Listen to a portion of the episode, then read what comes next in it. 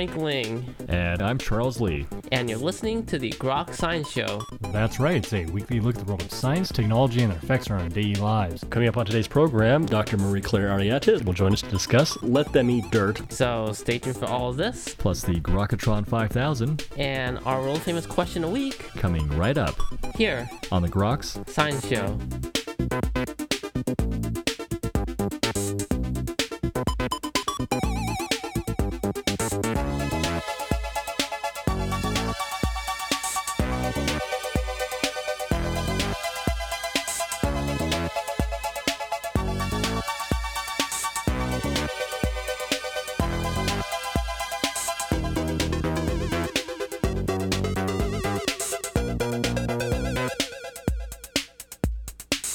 Welcome back to the Grok Science Show. Well, recent research suggests that kids' gut health is extremely delicate from conception to about the age of five, and an imbalance in microbes can lead to a whole host of disorders.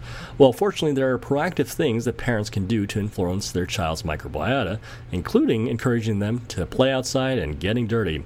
Well, in the new book, Let Them Eat Dirt, microbiologists Dr. Brett Finlay and Dr. Marie Claire Arrieta offer enough scientific background that when you get to the do's and don'ts, you'll be able to have a very informed decision about what to do next. One of the authors, uh, Dr. Marie Claire Arrieta, is an assistant professor at the University of Calgary. Her study connecting asthma in very young babies to missing key intestinal bacteria species was deemed a breakthrough in the field and reported in news outlets throughout the world. Dr. Arrieta has been published in a number of leading scientific journals, including Gastroenterology and PNAS, and she's written the new book along with Dr. Finlay called Let Them Eat Dirt. And Dr. Arrieta, I want to thank you very much for joining us today on the Grok Science Show. Thank you so much for having me.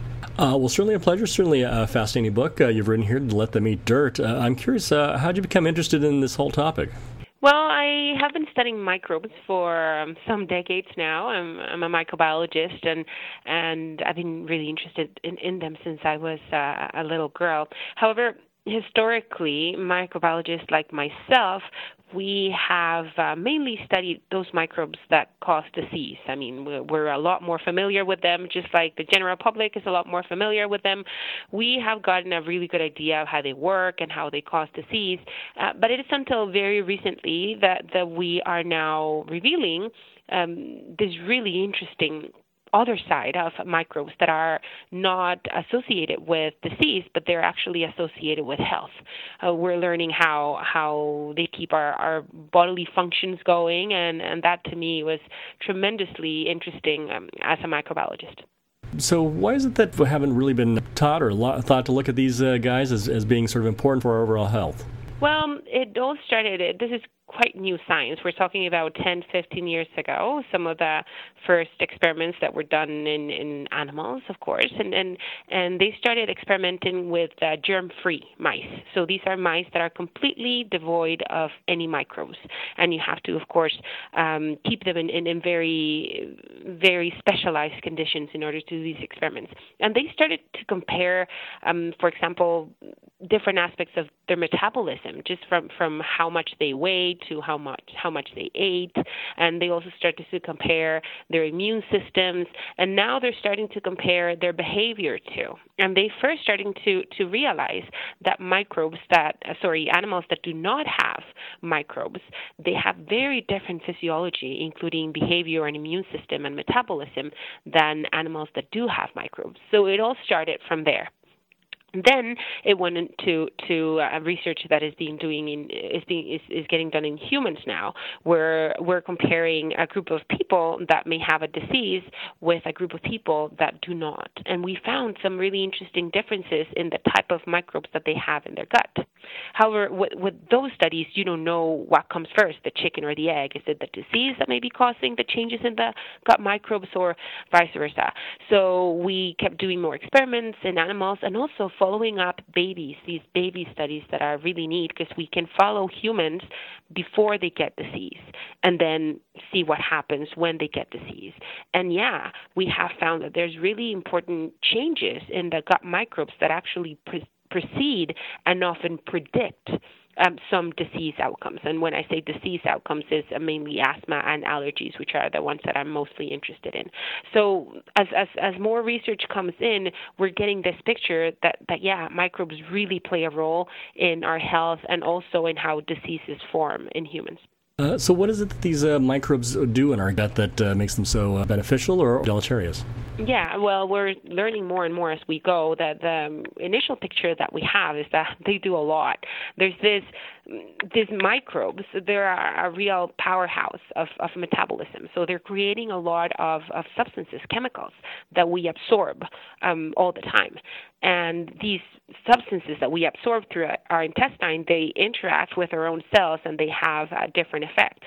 The microbes themselves also interact with our cells um, through different parts of, of their structure. They can they can become in contact with our own cells um, and and change uh, the, the way they they um, they act. Um, so these are immune cells, but but also we're learning more about nervous cells that line our intestines that can interact with products of bacteria or other type of, of microorganisms. So this is really going down to the you know the the, the biochemistry of, of how things work in the body, but literally the the actual microbes and some of the products of their metabolism they directly um, interact with our own cells. Uh, where do all these uh, different microbes come from? Um, that is a, a, great question. I mean, uh, we are we live in a in a world that is completely covered in, in microbes, and microbes were here well well before um, us and many other animals came about. Um, so we get them from everywhere. But the, the process of acquiring them is, is something that is being under intense study at the moment. So We know that in, in humans and in mammals, for that matter, the initial source of microbes is is going to happen right at birth. So we're sterile inside of the womb, and then as soon as we come out, we're going to get impregnated with the vaginal microbes and also fecal microbes because of you know the anatomical location that that that where birth occurs. Um, and then from then on, we're going to acquire them from all the food that we eat eat, and in the case of humans and many mammals, that's going to be exclusive breast milk for a little while, and then the other foods also will be not just a source of microbes, but they will provide the food that certain microbes use to grow. Uh, and then general contact with other people and other surfaces. So it starts the, the seeding or the pioneer species. Um, they happen at birth and during the first weeks and months of life, and then from then on, um, we acquire them as, as we go about with our lives. And how diverse is the microbiome then among different people and different countries? Uh, does it account a little bit for different types of health in different individuals? Yes. Um, so, in terms of the gut microbiome, is really diverse. It's actually a, a very, in terms of, of just measurement of, of diversity, comparing it to other ecosystems around the world, is really, really rich um, and, and diverse. Um, that changes though throughout life. It doesn't start as diverse early on, but as we acquire more species species and we eat more varied sources of food, it becomes more diverse. It reaches a um, sort of like a high plateau at around ages two or three, and then it kind of stays about the same uh, until about old age. So 65 and up, it starts going down again. Um, it changes uh, in terms of composition, not so much diversity in, between people, and we're talking about healthy people. So your microbiome has different bugs than my microbiome, and it's pretty specific actually. Uh, everyone has almost their own recipe of, of microbes and, and abundances of different microbes in, in their gut. Um, and then different populations have different both composition and diversity. And what has been shown in different studies is that westernized or more industrialized populations have um, much uh, less diversity than non industrialized populations and, and even even less so than aboriginal populations or, or people that still are live in a lot more in contact with, with nature than, than than we do for example. And then in terms of health and disease it's the same. It's not not, not for all diseases but the ongoing understanding is that less diversity is definitely not good for you.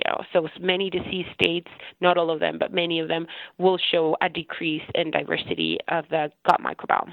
And can this diversity then shift if, if you move from uh, the westernized world to the forest or, or vice versa? So the few studies that have uh, shown that have shown it the other way around. So what happens when you come from a population that, where you would expect to have a more diverse microbiome into a westernized population? And this shows that yeah, it can be depleted, uh, but but it can change. Uh, the, the things that are going to to to um, pose a, a biggest the biggest influence is going to be diet. Diet is really, I mean, what you eat. Um, yes, you feed yourself, but even before you feed yourself, you're feeding your microbes. Um, and then the, the amount and the type of fiber uh, is going to really alter this diversity. This is why populations, for example, that eat less processed foods and higher contents of fiber, they have a higher diversity of food. So if you go from, you know, from a high processed diet with lots of meat to a vegetarian diet, that will also increase your diversity. Uh, are there any particular uh, gut microbes that are among the most important, or are the ones you can? No, no, no the, the good answer there is no. We don't know. We, I mean, we know that some of them can be beneficial, and we have heard about them in, in probiotics. Um, whether they can improve an already healthy person into making your microbiome even better, that has not been shown. But yes, if you're constipated or if you have diarrhea, taking a probiotic will improve those conditions. So we do know a little bit about those beneficial microbes. But when we compare, for example, the microbiome from from non-industrialized countries to industrialized countries, it's still unclear whether whether it is diversity or whether it is a particular set of microbes that are beneficial for overall health. So we don't know yet. And so, what are some of the diseases that are that are linked to um, changes in the the gut microbiome? Yes, uh, well, the one that I study is asthma and allergies, and um, the the links now have been shown for the, for both animals and, and, humans. And there's now not only an association but, but, a causal relationship between changes in the microbiome and, and the development of these diseases, but also obesity, um, both in animals and, and in humans. It has been shown. So obesity, but also type one and type two diabetes uh, behavioral diseases as well, such as autism. Um, there's important links there. Multiple sclerosis is coming out with really neat um, information. So those are um, those are some of the diseases that that uh, come to mind at the moment. Uh, the list is is really long. Um, the the issue is that at the beginning, what we get, as I mentioned before, are those studies that show that the microbiome of a group of deceased individuals is different from the microbiome from a group of healthy individuals. But that's not really and that's not really that's only showing an association right? You have to do further experiments to really prove that that change in microbiome is, is leading or is part of, of the process that leads to, to the disease. And uh, those extra experiments they have been done for some of the for, for the for the um, diseases that I just mentioned. Uh, what do you think it is about the Western diet that uh, needs changing, and what uh, what can parents do to help uh, help kids uh, in terms of develop uh, gut microbes?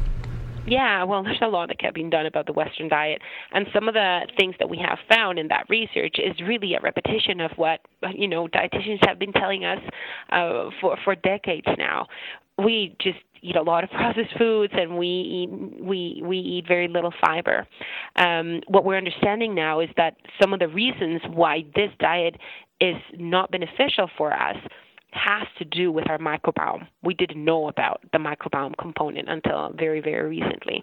So, when we're thinking about uh, infant nutrition, uh, breastfeeding, it's by far the best thing that you can do um, in terms of, of well there's there's many reasons that that support that but in terms of your microbiome it will support a more diverse microbiome eventually um, and also the the um, the neat thing about breast milk is that not only does it contain microbes itself, but it also contains a, a component in its chemistry that, that feeds these microbes, um, which is a really neat evolutionary strategy that, that has been conserved in, in humans and other mammals to, to sort of preserve the, the microbes that are growing in a developing baby. When it comes to introducing solid foods, I mean, the, the guidelines that, that, at least in Canada, um, we used to have until recently was to just start start them in one type of cereal and then slowly move to the other one. And while that is still recommended, to try one food at a time to, to rule out uh, an allergic or a sensitivity reaction in a child. What we're recommending is to um, to give children a more diverse diet from early on. What that means is do not just give your kid rice cereal until the box of rice cereal is done and then buy the other one. But uh, once you've once you've uh, um, once you know that your child um, can eat uh, certain foods, then to mix them up and to increase that the amount and that diversity of fibers that you expose your, your children in every meal. Give them fibers, and when I'm talking about fibers, I'm talking about vegetable sources and, and whole grains. Forget about processed white flours and, and, and white grains, but use the whole var- varieties. That is definitely going to to promote the growth of a more diverse microbiome. And then finally, the use of, of fermented foods, which is something that, of course, has been lost. Humans used to eat a lot more of these. So when it comes to fermented foods, I'm talking about, you know, pickled vegetables and um, sauerkraut and uh, yogurt and kefir and all these foods that already have microbes in them and these probiotic microbes have been shown to be beneficial especially in the in the infant population all right. Well, good advice. Uh, certainly a challenge for those of us who have uh, picky kid eaters, but we can certainly try. yeah, but the thing with them, and I have two of those myself too, is to both keep introducing them to them, even though they say no the first 20 times. Eventually, they get sick of you say, you know, giving them to them, and they will eat it. And there's actually quite interesting data supporting that.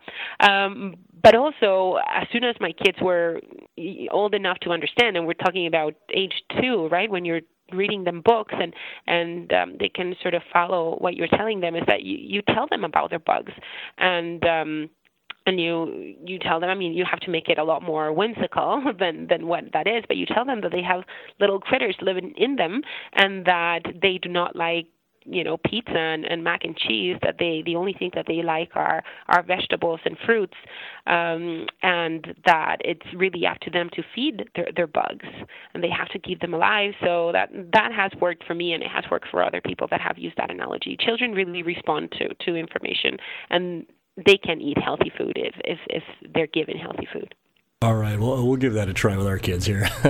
Good luck. All right. Uh, uh, maybe just to close, uh, if people are sort of uh, curious about the state of health of their own microbiome, is there a way they can find out? Yes, there is, and there's of course several companies that have, uh, you know, they jumped at the opportunity of, of, of the general interest around microbiome, and you can get a test on your microbiome. Um, and with that said, you don't really know what to do with that information. So we don't really know yet, and especially, you know, clinicians still do not yet know yet. First, which microbes are necessarily better than others, but especially, we do not know yet how to modify them. So out of general interest, sure, go ahead. I think it's about a hundred bucks, and you can get a, sur- a survey of what microbes you have in you. But that may not necessarily mean much to you, and you will not be able to do much about it. Maybe uh, for those who are interested in learning more about uh, their gut microbes. Uh, for sure. Yeah, and I did it. I did it myself just out of curiosity, right? It was really interesting for me to know. Um, and again, uh, because I, I, I am a firm believer, believer in this science, and I, I have, for example, I, I now eat a lot more vegetables and fibers than I did before. I try to do myself. So, so I, I was interested in seeing, oh, I wonder if all this fiber that I'm eating now is having a, an effect. Um, mind you, I didn't know what I had before, so that was kind of hard to assess for me. But I was interested in doing it, and, and yeah, there's a few companies that will provide that service. Uh, well, it's certainly a fascinating topic, certainly a fascinating book here. And uh, I, w- I want to thank you very much for joining us today. The new book is called Let Them Eat Dirt Saving Your Child from an Over Sanitized World. Uh, the authors, uh, Dr. Brett Finlay and uh, Dr. Marie Claire Arrieta. And Dr. Arrieta, I want to thank you very much for joining us today on the Grok Science Show. Thank you so much for having me. And that's all for this week's edition of the Grok Science Show. Make sure you tune in next week for more from the world of science and technology. If you'd like to contact us here, you can email us at science at groks.net. For Grok Science, I'm Frank Ling. And I'm Charles Lee. Make sure you also see us on the web at www.groks.net. Have a great afternoon and keep on grokking.